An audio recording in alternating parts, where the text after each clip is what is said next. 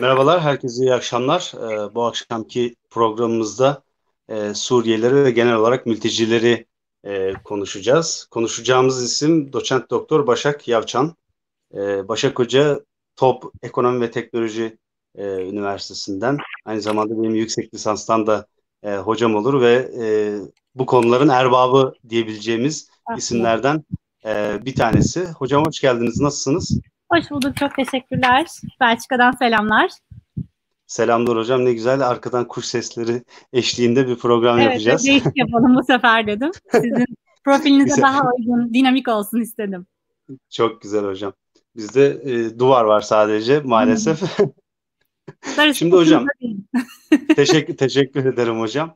Ee, bu şeyle başlamak istiyorum. Salgın başlamadan önce e, Türkiye'nin gündeminde Suriyeliler vardı. E, sınır kapılarına dayanan e, Suriyeliler. İşte sürekli onlarla ilgili haberler duruyor, duyuyorduk. Tabii araya salgın girince birçok konu gibi bu da e, böyle tabiri caizse gümbürtüye e, gitti. İlgimizi e, kestik. E, siz o süreci anlatabilir misiniz hocam? Nasıl problemler e, yaşadık e, o süreçte? Yunanistan'la aramızda bir gerilim vardı. Suriyeliler belli bir süre e, tampon bölgede e, tutuldu. E, ve şu anda durum nedir? Yani oraya giden sınır kapılarına dayanan e, mültecilerin akıbetiyle ilgili sorarak başlamak istiyorum. Ee, aslında burada birazcık 18 Mart mutabakatından da o zaman almamız lazım. Ee, bu Avrupa Birliği ile Türkiye arasındaki bir mutabakat ee, ve e, bunun e, gereklerinden bir tanesi işte Türkiye'nin e, sınırlarındaki güvenliği arttırması. E, biliyorsunuz 15 e, 2015 yılının yaz aylarında inanılmaz derecede artan geçişler var e, Ege adı, e, Ege üzerinden ve çok ciddi tabii ölümler vesaire oldukça e, trajik bir e, durumla karşı karşıyaydık. Avrupa Birliği açısından da bakıldığında birdenbire çok yüksek sayıda e, sığınmacının e, kendi topraklarına girmesiyle karşı karşıya kaldılar ve biraz nasıl bu süreçle şey yapabileceklerini bilemediler. Aslında bu süreçten önce de başlamış olan bir e, externalization dediğimiz dışsallaştırma politikası var Avrupa Birliği'nin bu mülteci akınları karşısında. Daha önce başka ülkelerle de yapmış oldukları anlaşmalar var, benzer anlaşmalar. Bu e, perspektif açısından ve Türkiye ile de böyle bir anlaşma yaptılar. Neydi bu? İşte Türkiye'ye e, Türkiye sınırlarını, e, sınır güvenliğini arttıracak. Hatta kendi güney e, sınırının, güneydoğu sınırının güvenliğini de arttıracak e, Ege'deki e, güvenliği arttıracak, kapasiteyi arttıracak ve bu geçişlerin önüne geçecek. En önemli nokta buydu ve bunun karşılığında Türkiye'deki mültecilerin, sığınmacıların e, yaşam koşullarını biraz daha iyileştirici, işte onlara destek olucu bir takım e, yardımlar da Avrupa Birliği'nden gelecekti. İşte hep bu e, 3, 3 artı 3 diye ta, takip, e, tarif ettiğimiz bir 6 milyar euroluk bir rakamdan bahsediyoruz burada. E, şimdi bu süreç içerisinde Türkiye'nin tabii e, çeşitli e, sıkıntılar yaşadı. Avrupa Birliği konuyu zaten Türkiye olduğu için Suriye'de olup bitenler konusunda biraz pasif kalmaya başladı. Çünkü doğrudan artık etkilenmiyordu. Suriye'de bir şey olunca doğrudan Avrupa Birliği e, sınırlarına sığınmacı gelmiyordu bu anlamda. Çünkü arada Türkiye vardı. Onların gözünde bir tampon e, alan. E, ancak Türkiye özellikle İdlib'deki karışıklıklar döneminde biliyorsun çok ciddi sıkıntılar yaşıyordu ve çok uzun zamandır kendi güneyinde, güneydoğusunda e, işte Fırat Kalkanı e, ve daha sonra da işte Barış Pınarı olarak e, şey yapıldı. Bu böyle bir bölge talebindeydi zaten çok uzun zamandır. Avrupa Birliği'nden bu konuda siyasi destek alamıyordu. Öte yandan bu bölgede ekonomik e, desteğe de ihtiyacı olduğunun altını çiziyordu Türkiye sürekli olarak. Bu konuda da destek alamıyordu. Yani aslında bu gerilim artı arta devam ediyordu. 2019'un yaz aylarında örneğin hafif Türkiye'den geçişler Ege'de artmaya başladı. Hiçbir şekilde 2015 yılının kadar yüksek olmasa da e, bu gerginliğin aslında su yüzüne çıktığı anlardı bunlar. E, ve e, yani aslında geliyorum dedi bu durum. E, tabii ama e, sınırın açılması, Türkiye'nin sınırı açması Avrupa Birliği'nin de beklemediği kadar nükleer bir opsiyondu, büyük bir durumdu. Herkes acaba mutabakat sona mı erdi, ne oldu şimdi diye bir telaşa düştü aslında. Tek taraflı mutabakatı ihlal eden bir e, davranıştı sınırları açması Türkiye'nin. Ama kendi kısıtlarını e, dile getiriyordu bunu yaparken de. E, ve e, tabii ki büyük bir hezeyanla karşılaş, karşılandı bu Avrupa Birliği'nde. Çok büyük bir korku yarattı. E, ama burada önemli olan bir nokta var bu sınıra gidenlerin yani Avrupa'ya geçmeye üzere e, sınıra gidenlerin aslında çok büyük bir kısmı Suriyeli değildi. Yapılan e, çalışmalar bunu gösteriyor. Biz onları Suriyeliler gibi e, görsek de evet e, bunlar farklı göçmen gruplardı. İçlerinde düzensiz göçmenler de vardı, içlerinde sığınmacılar da vardı. E, ama Avrupa'ya mülteci statüsüne başvurmak üzere geçmeye çalışan insanlardı. Afganlılar vardı, İranlılar vardı, Iraklılar vardı. Ama Suriyelilerin oranı çok daha küçüktü. E, bu da aslında bir geçici koruma yönetmeliğinin e, yani Suriyelilere daha e, üst düzeyde bir koruma sağlayan bir e, yasal çerçevenin İki, Avrupa Birliği'nden gelen fonların da doğru kanalize edilmesinin ve Suriyelilerin Türkiye'de diğer gruplara göre görece daha iyi koşullarda yaşamış yaşıyor olmalarından diye yorumladık biz bunu. Ee, ve e, ciddi oranda sayılar e, sınıra yığıldı. Tabii burada Yunanistan inanılmaz bir şey yaptı. Hani hiç yine beklemediğimiz bir şey, beklemediğimiz şeylerin arka arkaya geldiği bir dönemdi bu. Bir ay boyunca, hatta daha uzun bir süre e, mülteci e, girişini yani mülteci statüsü vermeyi durdurdu. Tamamen sınırını kapattı ve oraya kadar gelmiş insanlara aslında uluslararası hukuk gereği bir yükümlülüğü olmasına rağmen mülteci statüsü vermedi. Ee, ve çok küçük sayıda yani belli gruplar e, az sayıda insan e, girebildi. E, bunların içerisinde işte e, refakatsiz çocuklar vardı. Almanya, e, yanılmıyorsam Portekiz refakatsiz çocukları e, bir kısmını aldılar vesaire ama burada inanın yani rakamlar son derece düşük. Şimdi şu durumda ne oldu?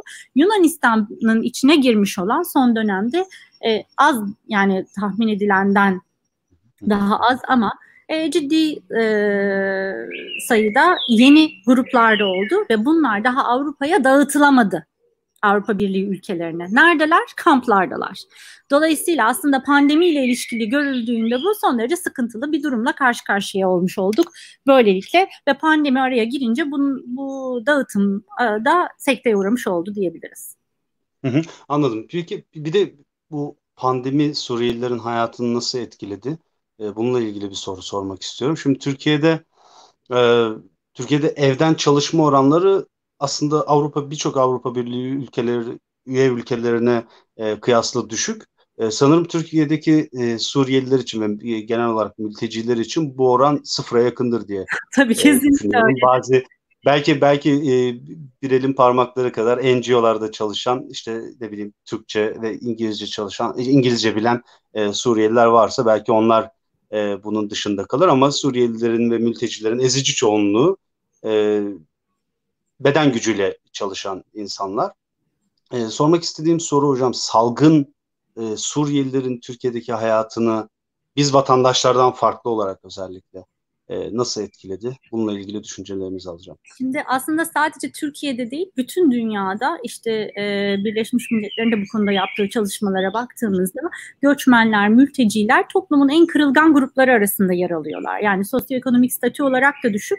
Bunun üzerine bir de ciddi iletişim güçlükleri de olan e, ve pandemi dönemi böyle bütün ülkelerin kendi içine kapandığı ve hani ulus devletin daha e, su yüzüne tekrardan çıktığı bir süreç olduğu için onlar açısından hani böyle bir durum da yok. Başka bir ülkedeler. Son derece güvensiz. Bunları zor durumda bırakan bir e, süreç tabii bu pandemi süreci. Şimdi e, pek çok ülke dünyada bu duruma mani yani bu, bu e, ekstra dezavantajlı durumuna engel olabilmek için biraz daha onların koşullarını iyileştirebilmek için göçmenlere, mültecilere karşı bir takım e, kolaylaştırıcı uygulamalar yaptı. Her yerde değil ama mesela Belçika'da işte eğer bir işleminiz sürüyorsa, vizeniz bittiyse e, ya da e, işte çalışma izniniz bittiyse vesaire bunlar donduruldu. Tamam hani bu sonra e, yaparsın önemli değil. E, şu anda biz sana uzatma verdik diye otomatik uzatma verildi. Portekiz'den çok bahsedilmişti bu süreçte. İşte herkese e, pek çok hizmeti ücretsiz olarak vereceğini açıkladı. Benzer şeyler Türkiye'de de oldu. Zaten e, bu sığınmacı mülteci grubu içerisinde az önce de belirtmiştik Suriyelilerin konumu daha avantajlı diğerlerine göre. E, hali hazırda sağlık sistemine erişimleri var, eko, e, okullara erişimleri var, eğitime erişimleri var e, ve e, ne diyelim iş piyasasına da e, yani teorik erişimleri var, pratikte biraz zorluklar bayağı bir formal olarak e, istihdam konusunda çok ciddi sıkıntılar var. E, şimdi bu durumda bütün sığınmacılar etkilendi. E, bu etkilen yapılan çalışmalar şunu gösteriyor. Örneğin yüzde 70-80'e yakın bir kısmı çok ciddi gelir kaybına uğruyor. Neden uğruyor? Az önce de belirttiğim gibi masa başını bırak zaten çoğunluğu e, informal işlerde çalışıyor, kayıt dışı çalışıyor. Bu bir, kayıt dışı çalıştıkları için işlerinden olmaları sebebiyle birinci olarak e, gelir kaybına uğradılar. Tabii bu neyi zorlaştırdı? Kira ödemelerini, temel ihtiyaçlarını karşılamalarını vesaire yüzde seksene yakın bir kısmı temel ihtiyaçlarını karşılamakta zorluk yaşadıklarını söylüyorlar. Şimdi bu rakamları verirken biraz farklı farklı anketler yapıldı bu sürede. Farklı kuruluşlar, e, Sığınmacılar Göçmenlerle Dayanışma Derneği, Danish Refugee Council, Relief International böyle ortaya karışık söylüyorum hani oradan verileri. Hı hı. E, bir yandan da kendimiz de bir takım e, belediyelerle bir çalışma yapıyoruz. E,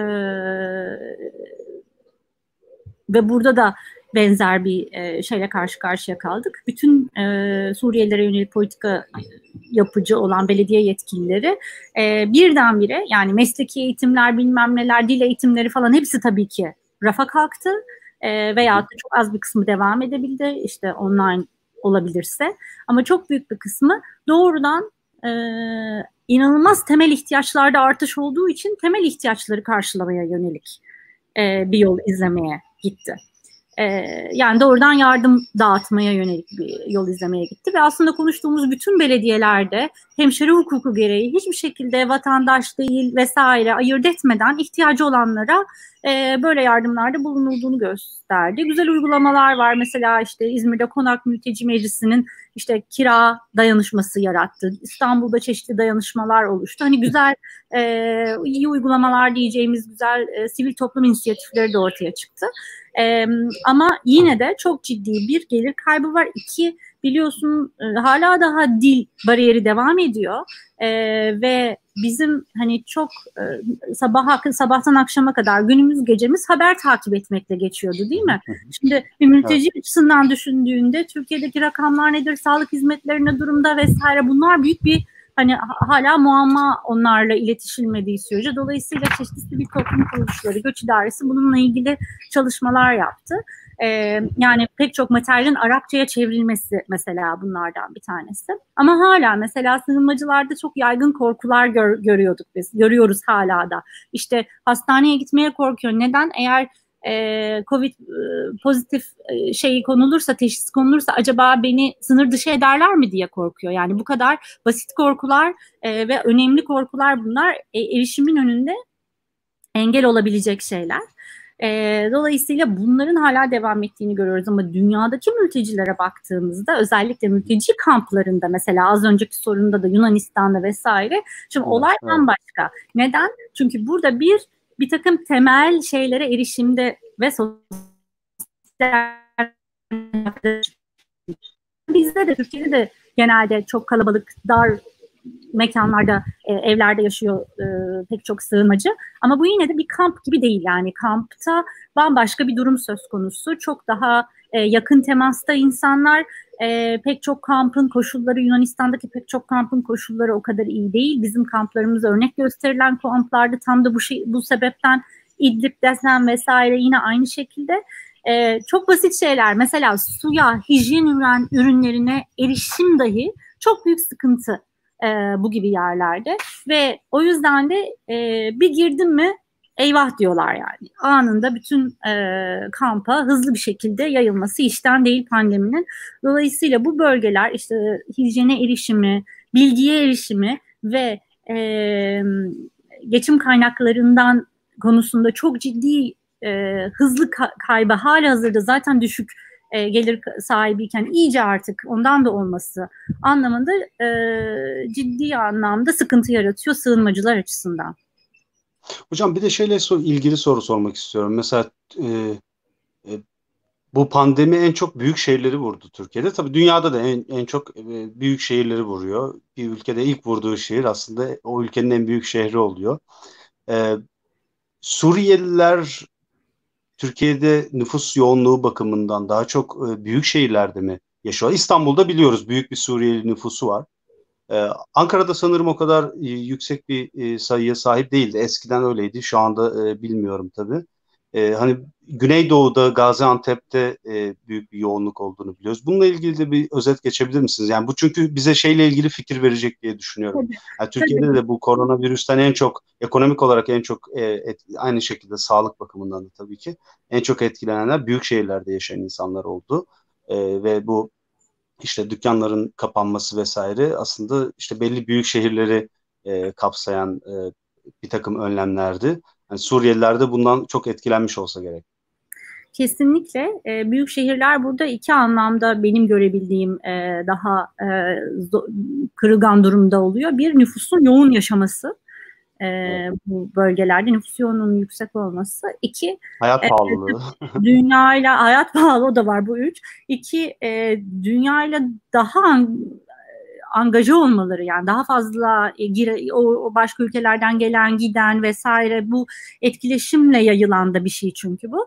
E, mesela evet. Belçika'daki sıfır vakasını tespit dahi edemedik. O kadar çok aynı anda bir sürü yerde çıktı ki e, çünkü hı hı. yani işte sadece benim mahallemde 80 dil falan konuşuluyor. O yüzden yani e, bu şey yapması çok zor e, bu gibi yerlerde. E, tabii Türkiye'de de İstanbul bu anlamda e, çok riskli bir bölgeydi. Suriyelilerin de çok ciddi bir kısmı e, İstanbul'da yaşıyor. Şimdi burada e, son dönemde belli kısıtlar getirildi ama en başta Suriyeliler arzu ettikleri yerlere gidebildiler büyük oranda. Ee, böyle bir yerleştirme yapmadık. Mesela diğer atıyorum İran'dan bir e, sığınma başvurusu yapanı e, biz uydu kentlere yerleştiriyoruz vesaire. Suriyeliler kitlesel bir göç olduğu için e, bunun yönetiminde daha böyle bir yola gidilmedi. E, hatta son çok eleştirildi son dönemde işte kayıtların durdurulması vesaire ama buradan da görüyoruz ki hakikaten İstanbul alabildiğinin çok üzerinde bir e, zaten e, şeyle karşı karşıyaymış, nüfusla karşı karşıyaymış. Tabii Bursa, İstanbul, Adana, e, Antep bunlar e, Suriyelilerin de çok yoğunluklu yaşadıkları yerler. E, ve e, tabii ki e, onlar da riske maruz kaldılar. Dediğim gibi burada bilinç önemli, bilgilendirme önemli e, çalışmak durumunda kalması önemli bir şekilde eve ekmek getirmek için sokaklara çıkmak durumunda kalması önemli. E, bu gibi risk faktörlerine de sahipler elbette ki. Şimdi bir de şöyle bir şey var. Suriyelilerle ilgili sığınmacılarla genel olarak yapılan çalışmalar şunu gösteriyor. Yani e, normal bir nüfusun nüfusa oranla çok daha e, olumsuz tecrübeler yaşamış oldukları için evet mesela şey olarak e, ortalama yaş çok yüksek değil. Çok yaşlı yok belki Türkiye'deki sığınmacı nüfusunun içerisinde ama ne bileyim işte savaştan dolayı zarar görmüş, akciğer hastalıkları yaşayan işte çeşitli e, hastalıklara o zaman erişememiş sağlık sistemine o yüzden bunların kalıcı tesirleri, etkileri kalmış bir sürü insandan bahsediyoruz. Dolayısıyla e, sağlıksal açıdan da biraz daha kırılgan e, bir nüfusla karşı karşıyayız. Bir de hane sayılarının yüksekliği göz önüne alındığında bir eve bir girdiğinde bütün haneye yayılması işten değil.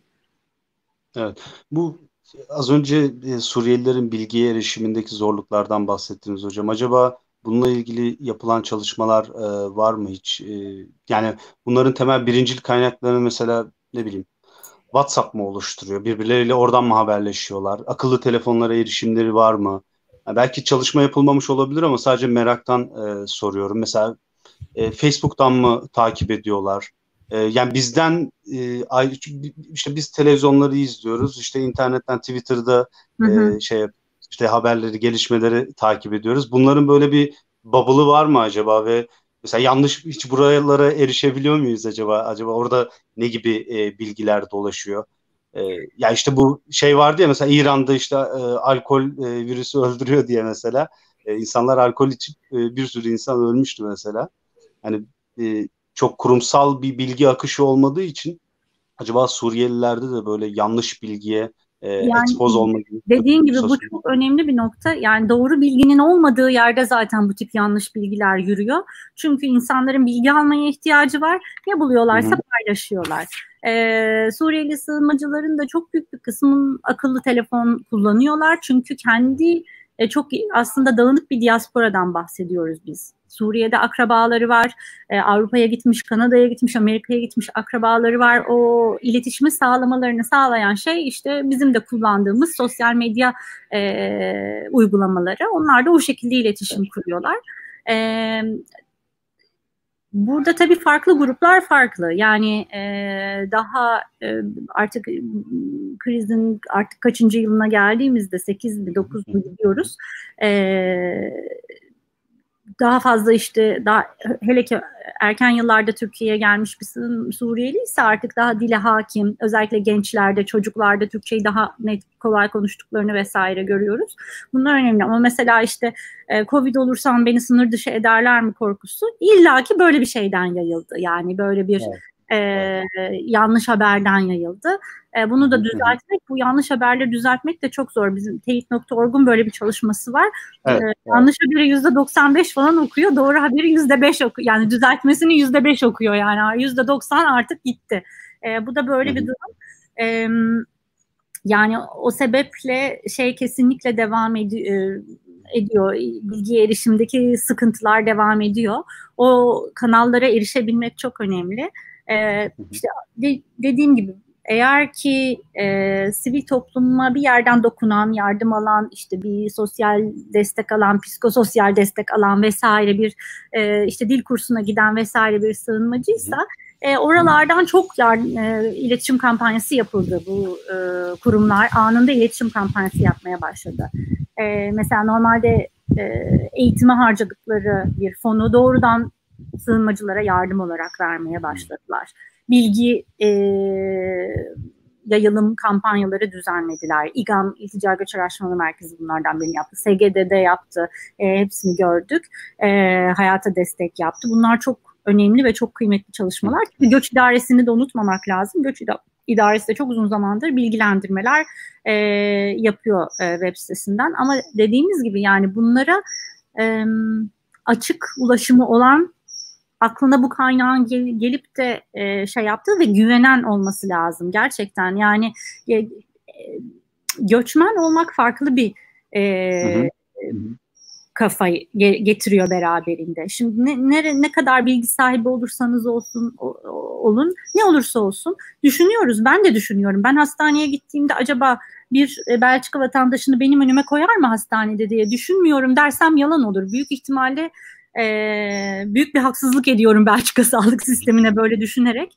Ama e, bu gibi durumlar e, gerçekten e, bu öteki kavramını yeniden öne çıkartan işte çok fazla e, huzursuzluk e, yaşayabileceğimiz durumlar e, bir ülkedeki azınlıklar, göçmenler vesaire olarak.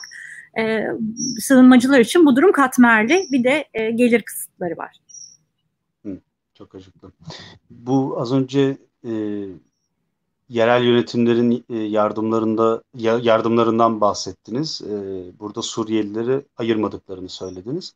E, peki bu merkezi hükümetin ve taşra teşkilatlarının işte bir takım destekleri var işte her aileye 1000 TL gibi ya da yani nakdin yanında aynı yardımlarda da bulunuyorlar.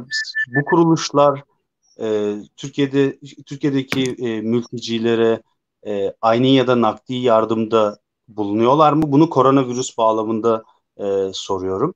E, onun dışında bir de Avrupa Birliği acaba bir politika e, geliştirdi mi? Yani Avrupa Birliği'nin de kendi derdi var tabii bir yandan. E, evet. Kendi iç, çalk iç çalkantıları var. Hani pek e, olası görmüyorum ama acaba bir şey kaçırdım mı diye size sormak istedim. Şimdi ISSN yardımları bu Avrupa Birliği'nin yardımları aslında. Kızılay kart üzerinden kullanılan ama aslında Avrupa Birliği'nden gelen fonların e, dar gelirli e, özellikle yani mülteci nüfusunun içerisindeki dar gelirli gruplara e, işte kişi başı ve çok da yüksek olmayan belli bir miktar ama temel bir takım şeyleri karşılamaya yönelik e, yardımlar bunlar. E, bunun yanı sıra e, aynı zamanda yine Avrupa Birliği'nden gelen yardımlar içerisinde mesela şartlı nakit transferi diye bir yardım var. Ne bu? Ee, çocuk her okula giden çocuk karşılığında işte 60-80 lira 100 lira arasında e, bir meblağda her ay ailelere yardım yapılması, okulların çocuğa çocukların okula gitmeye devam etmesi. Şimdi burada e, okul demişken şunu da bir hemen bir parantez açayım. Okulların evet. kapanması da burada önemli bir sıkıntı. Yine bütün dünyada görülen bu gibi zamanlarda çocuklar okuldan çıktı mı geri özellikle bu kırılgan nüfus geri gitme ihtimali çok düşük. Dolayısıyla okulu bırakma oranları da artabilir. Bir şey daha ekleyeyim. Türkiye'deki bu sokağa çıkma yasakları 20 e, yaş altı e, sokağa çıkamadığı için ve bu grup içerisinde aslında bu yaş grubunda yani 12'den itibaren çok çalışan çocuk, genç olduğu için bu da ailelerin sosyoekonomik statüsünde düşüşe doğrudan sebep olmuş bir şey. Geri dönelim yardımlara. E, bu dönemde bunun bunların yanı sıra az önce de belirttiğim gibi sivil toplum kuruluşlarının kullandığı, sivil toplum kuruluşlarında kullandırılan, uluslararası örgütler tarafından da zaman zaman dağıtılan veya e, bunlara bu kuruluşlara teşere edilen e, çeşitli eğitimler, mesleki eğitimler, farklı e, uygulamalar, sosyo, psikososyal destek uygulamaları vesaire gibi proje bazlı e, çalışmalar var e, sığınmacıların ve yerli halkın da aynı zamanda belli kotalar dahilinde e, faydalanıcı olduğu yani bir meslek kursuna yüzde 30 yüzde 40 yerli halktan da veya başka gruplardan da geliyor ağırlıklı Suriyeliler olmak üzere. E, şimdi bunlar sekteye uğradığı için e, çoğunluğunda şöyle bir karar alındı. Bu ayrılan işte eğitime ayrılan fonlar doğrudan yardım yapılsın. İşte normalde işte evini yenilemeye ya da işte tamire yönelik bir fon ayrıldıysa doğrudan e, kira yardımına e, şey yapılsın diye. E, ama tabii burada şu, şu var. Bir, bunun uygulaması çok hızlı yani e, ihtiyaca anında merhem olabilecek bir şey değil. Yavaş e, bir e, şey burada.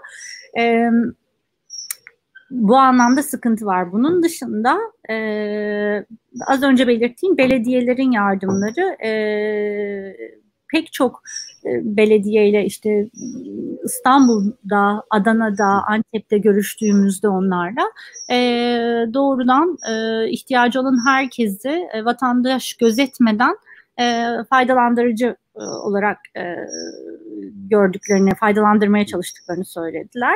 Şimdi mesela ama sadece dediğimiz gibi herkesi de bütün sığınmacıları, bütün düzensiz göçmenleri de Suriyeliler gibi görmemek lazım. Mesela daha az konuşuyoruz, dikkatimizi çekmiyor ama İzmir tam bir transit göç hub'ı, merkezi ve burada inanılmaz Afrika'dan işte Afganistan'dan aklına dünyanın dört bir köşesinden Suriyelilerin sahip olduğu geçici koruma hakkına sahip olmayan e, ve e, çareleri denizin öte tarafına geçmesi geçmek, geçmek olan. olan çok daha kısa vadeli şeyler olan işte bir işte çalışayım 3-5 para biriktireyim Hı-hı. işte tekne için para bulayım vesaire. Bunlar evet, hala evet. devam ediyor. Evet zorlaştı ama hayaller bitmiyor. E, dolayısıyla bu insanların e, koşulları çok daha zor. E, bir de tam bu süreçte az önce de belirttik işte Yunanistan'da bunlar oldu sınıra giden sınır kapandı sınır kapanınca kapanan sınırdan geri gel, gelenler otobüslerle hani son derece toplu hareketler o kadar aslında yani pandeminin e, şeyine e, yağ sürüyor ki yani korkunç derecede e, sıkıntılı durumlar gerçekleşti.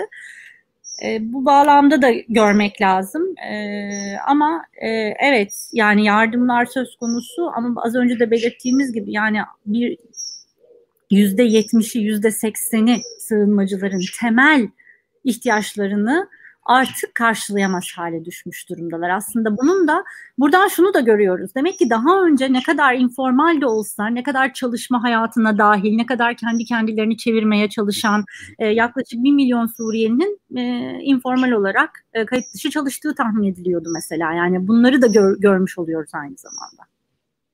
Evet. Bu Avrupa Birliği ile yapılan 2016 yılında yapılan anlaşmayla ilgili bir soru sormak istiyorum. Bu anlaşma hocam hangi ihtiyaçtan ortaya çıktı ve e, zaman içerisinde ne gibi e, sorunlar e, çıktı? İşte Türk hükümeti fonların gelme hızından e, şikayet ediyordu. Bir de adresinden şikayet ediyordu. Yani herhalde paranın doğrudan kendisine gelmesini istiyordu. Ama sanırım Avrupa Birliği biraz daha böyle uluslararası toplum kuruluşları üzerinden e, ve sanırım proje bazlı e, yaymaya, e, parayı aktarmak istiyordu. E, onun haricinde bir de bu şey var. Bizim işte sınırları e, kaldırdık artık. İşte kaçakçılar televizyonlara rap- şey röportaj falan veriyorlardı yani. E, bir de bu durum var. Avrupa Birliği de bundan e, şikayet ediyordu. E, yani taraflar acaba anlaşmanın yükümlülüklerini yerine getirmiyor mu hocam?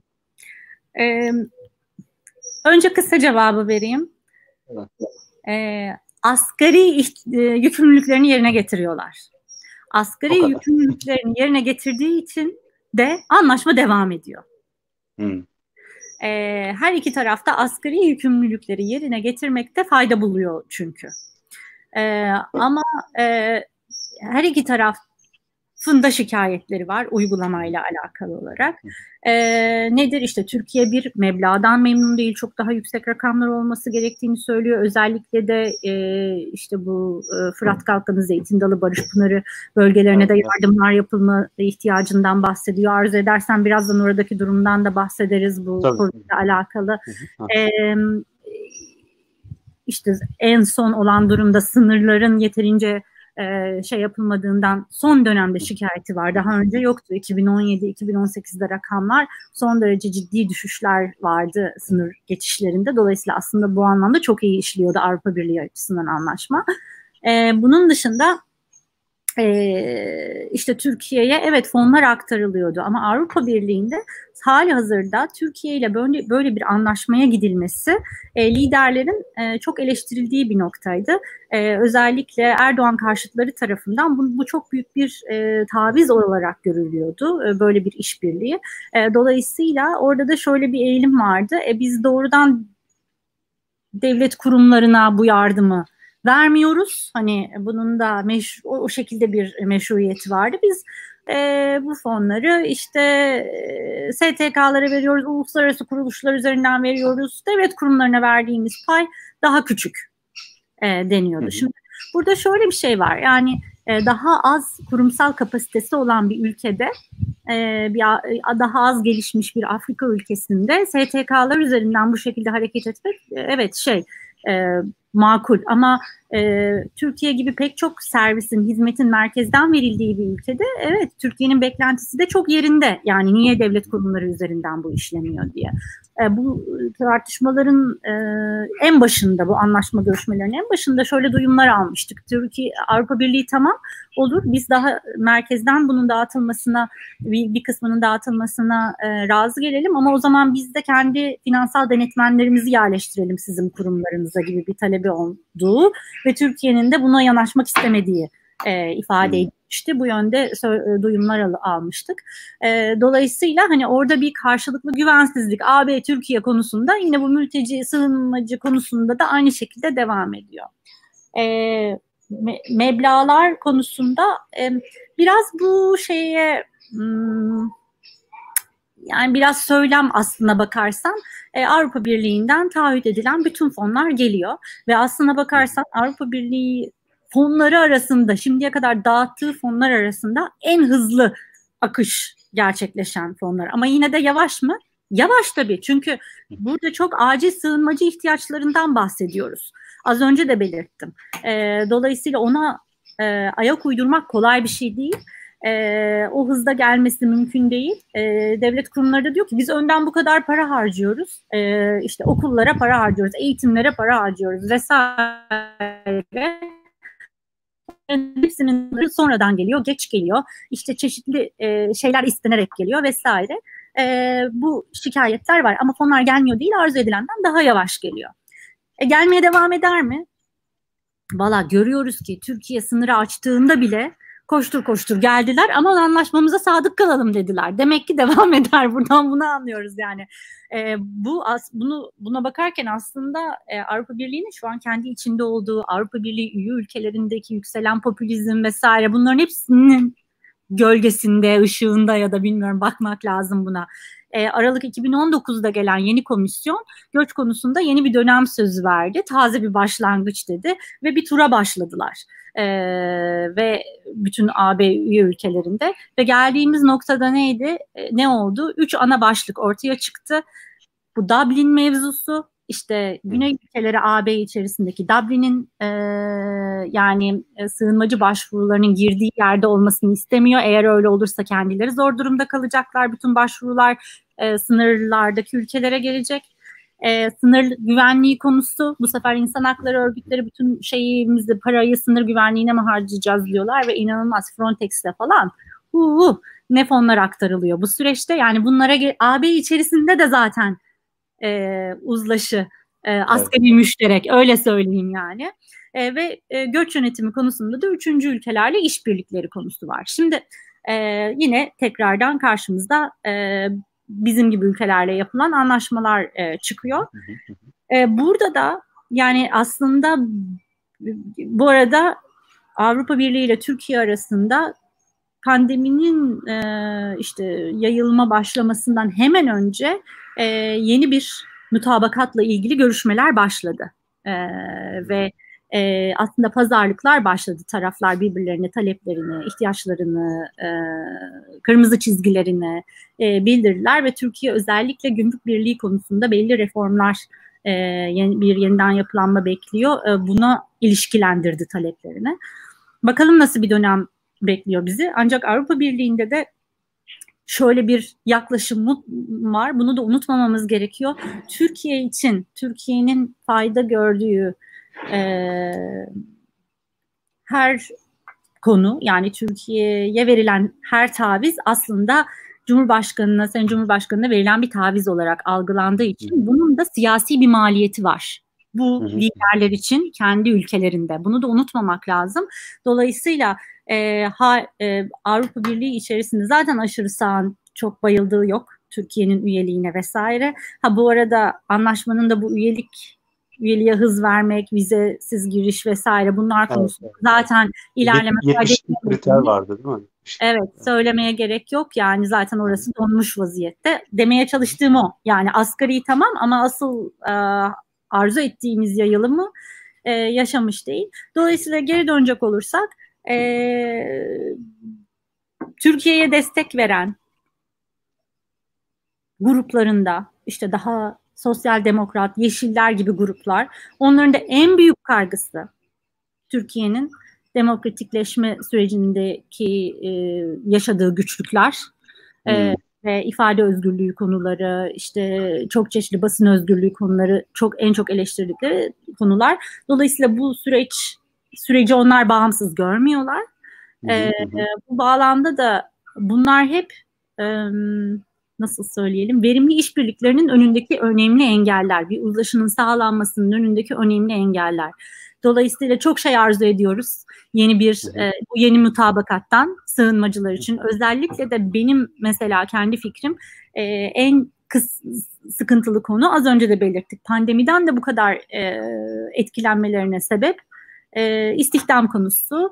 E, kayıtlı istihdama geçiş konusunda çok ciddi sıkıntılar yaşanması. Bu yerli halkla uyum açısından da sosyal uyum açısından da sıkıntılı. Çünkü bu sefer ücretler düşüyor. Rekabetten, haksız rekabetten şikayet ediyor yerli halk. Yani ne kadar formal bir şekilde bunu gerçekleştirirsek devletin bu gelirden vergi almasından tut da yardımların azalmasına, hani gelirin daha doğru tespit edilmesine kadar e, çok ciddi uzun vadeli faydaları olacak bir şey bu. E, bunu kolaylaştırıcı yönleri olması gerektiğini düşünüyoruz biz. Bu anlamda örneğin Suriyeli sığınmacıların da üretimine katkıda bulundukları e, ürünlere ne, niçin bir e, tarife ya da gümrük vergisi muafiyeti olmasın? E, Anladım. Niçin onlara yeni bir pazar olmasın? Yani illa böyle doğrudan para vererek e, külfet paylaşımı e, yapılmaz değil mi? Yani başka yolları da daha sürdürülebilir yolları da olur bunlar. E, inşallah böyle bir e, yöne evrilir. Bakalım. Hocam bu şeyler Suriye yani sadece Suriyeliler değil dünya genelinde mülteciler ülkelerin iç siyasetinde önemli bir e, e, tartışma alanlarından bir tanesi. Bunu özellikle e, Avrupa Birliği ülkelerinde gördük. E, Amerika'da da e, gördük. Halk nezdinde de genelde şey oluyor yani insanlar e, özellikle muhafazakarlar öyle zannediyorum e, ve e, sağcılar, aşırı sağcılar e, işte bu mülteciler geliyorlar artık kimse İngiltere'de işte Polonyalılardan bahsediliyor. E, Amerika'da Meksikalılardan, şimdi Türkiye'de de Suriyelilerden bahsediliyor. İşte bunlar geliyorlar ve e, işte işlerimizi e, tabiri caizse çalıyorlar. E, ve bir sürü e, yani vergi de vermiyorlar. E, vergi vermiyorlar fakat hizmetlerden faydalanıyorlar gibi bir e, yaklaşım söz konusu. E, Türkiye'de henüz böyle tam anlamıyla bir anti e, göçmen e, bir parti ortaya çıkmadı veya bir parti tam anlamıyla bütün politikasını e, belki e, işte en büyük politikası Suriyelileri göndermek olmadı. Zaman zaman bu tartışmalar son yıllarda Türkiye'de alevleniyor olsa da. Evet, evet. evet. evet. Ee, işte Sinan Oga'nın bir partisi vardı mesela. O çok onun üzerine gidiyordu. Şimdi İyi Parti bunlar üzerine konuşuyor. Hani bir şey sormak istiyorum sadece. Acaba bu yapılan anketler var mı? Türkiye'de hani değerler e, üzerine yapılan anketler var. İşte komşunuzun şu olmasını ister misiniz vesaire. E, orada da Suriyelilerle ilgili bilmiyorum böyle an- anketler var mı ya da siz yapıyor musunuz? E, Türkiye'de mesela Suriyeli karşıtlığı işte 2012-13 yılına göre bu şu anda içinde bulunduğumuz yıllarda e, daha mı fazla? Evet. Yine kısa cevabı vereyim önce. Evet daha fazla. Ee, burada Murat Erdoğan hocamın çok güzel Syrian baromet Suriyeliler barometresi anketleri var. Hem yerli halkla hem Suriyelilerle e, yaptığı e, anketler. E, diğer kurumların da yaptığı çok güzel e, çalışmalar var. E, devlet kurumlarının yaptığı bizim tamamını her zaman duyamadığımız, bütün ayrıntılarını bilemediğimiz e, bütün çalışmalar aynı şeye işaret ediyor. E, evet belki çok büyük çatışmalar yaşanmıyor ama bu e, tutumlar seviyesinde e, bir negatifleşmeye gidilmediğini göstermiyor. Gidildiği, gidilmediğini göstermiyor. Evet doğru kurdum cümleyi. E, öte yandan şunu da belirtmeliyiz. Yani e, Avrupa'da e, sığınmacı olmayan Macaristan örneğimiz var. Çok güzel yani elle tutup bir iki parmağı kadar sığınmacının olduğu yerlerde Avrupa Birliği'nin bize göndereceği 2000 tane sığınmacıyı alalım mı almayalım mı diye referandum yapıldı. Yani bunu da hep söylüyorum. E, bu ama bu tek örnek değil. Pol Polonya, Slovenya, hani bütün o Doğu Avrupa'daki e, Visegrad ülkelerinde çok ciddi e, bu yönde e, eğilimler var. E, yine iyiyiz. Ya o da o da, o da çok enteresan. Yine çok iyiyiz yani. Hani bunlar hiç olmayan da bile bu kadar sığınmacı karşıtlığı olduğu göz önüne alınırsa biz çok iyiyiz yani bu kadar sığınmacıya rağmen e, bence toplumsal kabul yüksek, e, gruplar arası ilişkiler olumlu ama bu böyle üzerine yatılacak bir şey değil. Çünkü tutumlarda negatifleşmeyi görüyoruz. Bu çok tehlikeli bir şey. Az önce belirttiğim gibi böyle bir e, anlaş, böyle bir e, yeni parti, yeni bir parti çıkmaz diyemeyiz. Çünkü burada ciddi anlamda aslında bir seçmen e, oy potansiyeli var aslında faydalanılabilecek. E, tabii ki tek bir böyle bir alandan böyle bir parti o kadar çok oy alır mı bilemeyiz ama e, yani yüzde üç yüzde beşe gider yani söyleyeyim bence öyle bir e, endişem var. Bu yine tekrar ediyorum işte bütün dünyada vardır. Yani mültecilerin, göçmenlerin, sığınmacıların refah, sosyal refah devletinden çok fazla pay almaları, yardım almaları çok fazla e, işte refah devletini sömürmeleri, çok çocuk yapmaları. Bunlar o kadar standart ki yani e, her ülkede aynı stereotiplerle karşı evet, karşıyayız evet, hatta evet, hatta. Bunlar tembel, bunlar pis. Hani e, çok e, özür dileyerek söylüyorum bunları. E, ama bütün dünyada olan e, şeyler bunlar. Çünkü e, farklı bir grubu seçmemiz çok kolay. Yani e, kendi bir grubumuzdan, kendi grubumuz adettiğimiz gruptan biri bir şeyleri kötüye kullandığında onu e, tolere etmeye daha eğilimliyiz. İki, bu grubu daha kolay tespit edebiliyoruz. Yani belki kendi grubumuz olup olmadığını görmüyoruz ama bir siyahinin işte dilendiğini örneğin daha kolay görüyoruz. Anlatabiliyor muyum? Bu da bu e, şeyi arttırıyor. Hatta medyanın da burada rolü çok önemli. E, nasıl haberleri bile nasıl verdiği işte Suriyeli, nasıl? bilmem neli, şöyle gibi hani çerçeveleyip çerçeve yani normal bir insan başka bir insanı öldürdüğünde e, memleketinden, milliyetinden bahsetmiyoruz ama e, işte Suriyeli olduğunda bahsediyoruz. Amerika'da da aynı şekilde bir beyaz e, bir başka beyazı öldürdü demiyor ama bir siyahi beyazı öldürdü diyor. Anlatabiliyor muyum? Hani böyle bir e, şey var. Bunlar çok dikkat edilmesi gereken şeyler. Bu da sıkıntı şu. Ön yargı bizim doğamız. Yani hayatta kalma içgüdümüzün temeli ön yargı. Burada kesinlikle ayıplanacak bir şey değil insanların o ön yargılı olması bu anlamda. Ama daha iyi bilgiye, daha doğru bilgiye ulaşmak istemeliyiz. Ön yargılarımızla mücadele etmek istemeliyiz ve buradaki yanlışlıkları görmemiz lazım. Bu da e, liderlik çok büyük önem taşıyor, medya çok büyük önem taşıyor. Umarız ki böyle bir parti olmaz. Ve bir de şu çok önemli, gruplar arasındaki etkileşim çok önemli. Gettolaşma gerçekleşirse hiç de iyiye gitmez bu durum. Ama daha fazla işte üniversitede daha fazla Suriyeli arkadaşımız olursa, akademide meslektaşımız olursa, iş yerinde e, aynı toplantı masasının çevresinde oturursak, e, ahbabımız, komşumuz olursa bunlar çok değiştirir. Manalı, anlamlı e, etkileşim, kontak gruplar arasında son derece olumlu sonuçlara yol açar. Karabük Üniversitesi'nde üniversite öğrencileriyle bir proje yaptık. Onlara iki dilde hikaye anlatıcılığı öğrettik. E, Seyba'nın da desteğiyle İGAM'la birlikte. E, ba, en başta negatif tutumları vardı demiyorum ama birbirlerine böyle böyle sırtlarını dönüp oturan çocuklar e, bir haftalık eğitimin sonunda birbirlerinin yemin ediyorum abartmıyorum. Aynen buydu görüntü. Birbirlerinin omuzları üzerinde geç, gez, geziyorlardı hikayeyi anlatan, anlatmak için, daha güzel anlatmak için. Yani ortak aslında aynı topraklarda yaşıyoruz. Ortak çok amacımız, çok hedefimiz var. E, bu ortaklıkların altını çizmek ve onlara doğru e, çalışmak bir arada e, önceliğimiz olması lazım. Bunu unutmamamız lazım. Yani e, işte Suriye'de kriz biter, insanlar geri döner. İşte böyle çok da gerçekçi olmayan beklentiler içerisinde olmamak lazım. Geri dönüş olmaz demiyoruz ama e, sınırlı sayıda olacaktır. Bu insanlar burada hayat kurmuşlardır. 8 senedir 10 senedir artık. Çocukları burada okul, doğmuştur, okula başlamıştır. Kendi iş yerlerini açmışlardır. Belki bir uğrayabiliriz. Çok güzel yemekleri var. Bir deneyebiliriz. E, birazcık e, artık e, bu kabullenmeyi yaşamamız lazım diye düşünüyorum.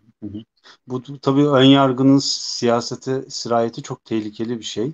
E, son yıllarda bunu gözlemliyoruz. Mesela 2019'daki e, yerel seçimlerde iki aday da e, Türkiye'deki ortalama seçmenin hassasiyetlerine pek dokunmadan Suriyeliler meselesiyle ilgili ama daha çok Suriyelileri e, zorlayan e, mesajlar, e, vaatlerde bulunmuştu. Bu iki aday içinde İstanbul'da iki aday içinde e, söz konusuydu. Bu da çok e, acıklı. E, şeyle ilgili de soru sormak istiyorum son olarak hocam. E, Suriye'de yani zo, Suriye'de zorla e, yerinden e, edilenler var. Bunların e, durumları nasıl orada? Çok güzel bir soru Ömer Fark. Onları da unutmamamız lazım. Hep böyle sınırları geçebilmiş insanlardan bahsediyoruz ama aslında daha da dezavantajlı olanlar sınırı geçecek e, gelirleri dahi olmayanlar yani o onu organize edebilecek e, imkanları dahi olmayanlar. E, tabii çok ciddi e, yerinden edilmiş içeride e, Suriyeli e, insan var Suriye'nin içerisinde. E, özellikle biliyorsun İdlib böyle bir e, bölgeydi. İdlib çevresinde çeşitli kamplar vardı. E, işte bu e, mutabakat sonrası Türkiye, e, işte Rusya e, vesaire bir kısmı, e, büyük bir kısmı İdlib'in içerisine geri döndü. Bu sefer zaten hali hazırda son derece e, yüksek yoğunluklu olan İdlib e, bölgesi daha da yüksek yoğunluklu bir hal aldı. E, uzun ve uzun süre çatışmadan dolayı İdlib'in e, hastaneleri, sağlık hizmetleri de çok ciddi zarar görmüştü. Bombalamalarla işte binalar zarar gördü, sağlık personeli bölgeden kaçtı evet. vesaire. Şu anda durum e, hiç iç açıcı değil e, bu anlamda. E, teyit edilmiş yerli vaka yok ama dışarıdan insanların olduğu yönünde duyumlar var.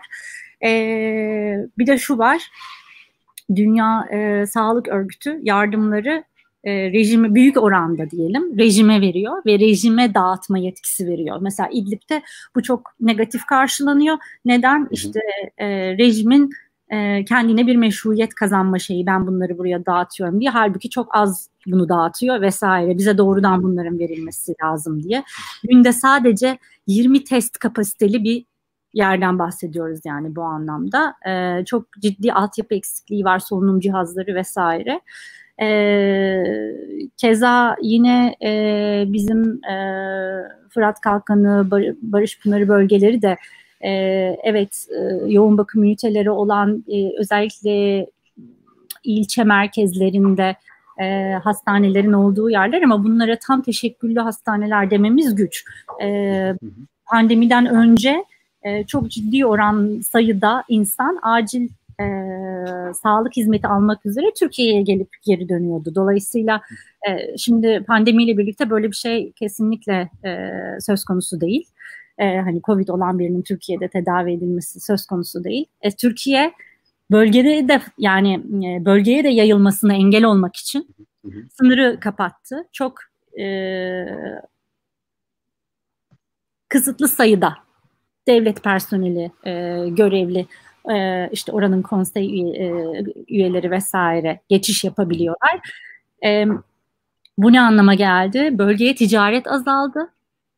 Tedarik zincirleri bölündü ve içeride çok ciddi oranda e, özellikle İdlib bölgesinde fiyatlar arttı. E, arz azaldığı için kara borsa arttı. E, Bunlardan bağımsız olarak Suriye para biriminin inanılmaz bir değer kaybı söz konusu son dönemde. Her şey inanılmaz pahalı hale geldi. Yine mesela bu ticaret konusuna değindim az önce. Yine ona ucundan e, dokunan bir nokta. E, Barış Pınarı tarım hayvancılıkla geçinen bir bölge. Geçen yılın hasatı hala duruyor. Geçen yılın hasatı. Şimdi hasat zamanı. Çok da verimli bir e, yıl olmuş. Güzel hasat çıkıyormuş.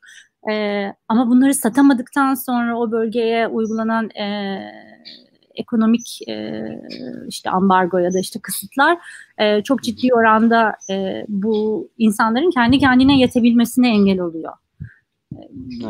Orada çalışan işte geçici e, şeye engel oluyor. Dolayısıyla o bölgeler çok önlem alınan yerler olduğunu söyleyemeyiz. Yani evet kurallar var. E, mesela işte Türkiye kontrolündeki bölgelerde 60 yaş üstünün sokağa çıkması yasak ama bu ilçe merkezlerinde birazcık uygulanıyor ama diğer yerlerde uygulanmıyor. İşte da, düğünler, dernekler, camiler e, devam ediyor. Neyse ki teyit edilmiş vaka yok.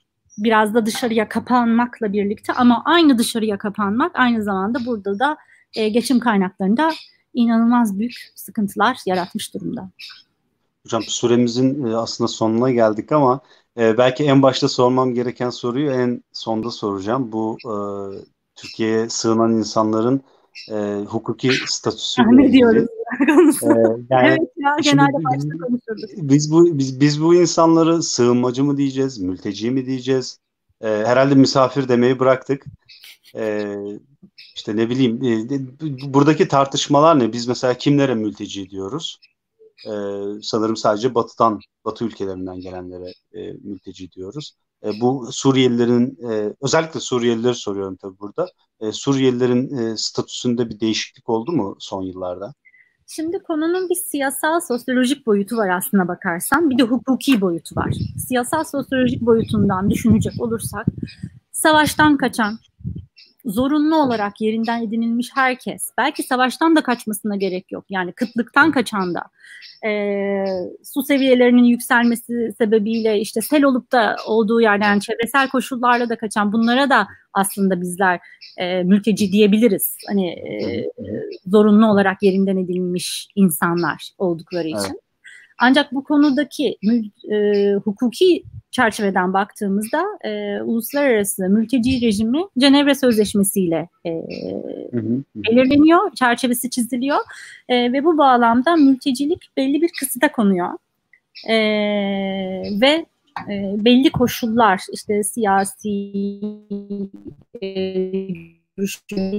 inancı vesaire sebebiyle e, bir e, ülkeyi terk etmek zorunda kalan bir ona karşı bir e, işte katliam, bir müdahale, fiziki bütünlüğüne bir e, müdahaleden korkarak başka bir yere baş, o ülkenin sınırlarından çıkıp çıkabilip başka bir yere girebilen insanlara mülteci diyoruz. Ama bunun yanında Türkiye imzacı olmasına rağmen evet. E, coğrafi kısıt koymuş olduğu için Orta Doğu'dan gelenlere demiyor. E, ya da işte aslında kısaca Avrupa dışından gelenlere diyelim uzatmayalım o konuyu.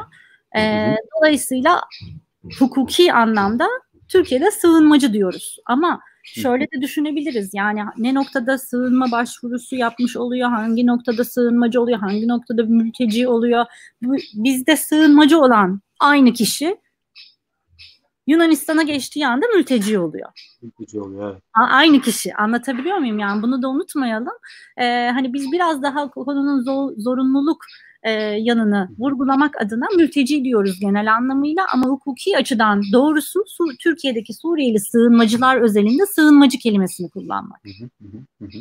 Anladım. Hocam çok teşekkür ediyorum. Ben teşekkür ee, Bence ederim. çok güzel bilgilendirici böyle bilgi dolu bir e, söyleşi oldu. Ee, size de zahmet verdik. Bir saatinizi aldık aslında. Yarım saat planlamıştık ama. olsun olsun. Büyük zevk benim için de. Ee, sizleri görmek e, bu şekilde de olsa Türkiye ile özlem gidermek. E, umarım izleyen e, arkadaşlarımız e, faydalı bulmuşlardır ya da bulacaklardır. E, güzel çalışmalarınıza devamını diliyorum. Başarılarınızın devamını diliyorum. Bence çok güzel bir program serisi. E, kolay gelsin diyorum size de. Teşekkür ediyorum. Herkese iyi akşamlar diliyoruz. İyi akşamlar.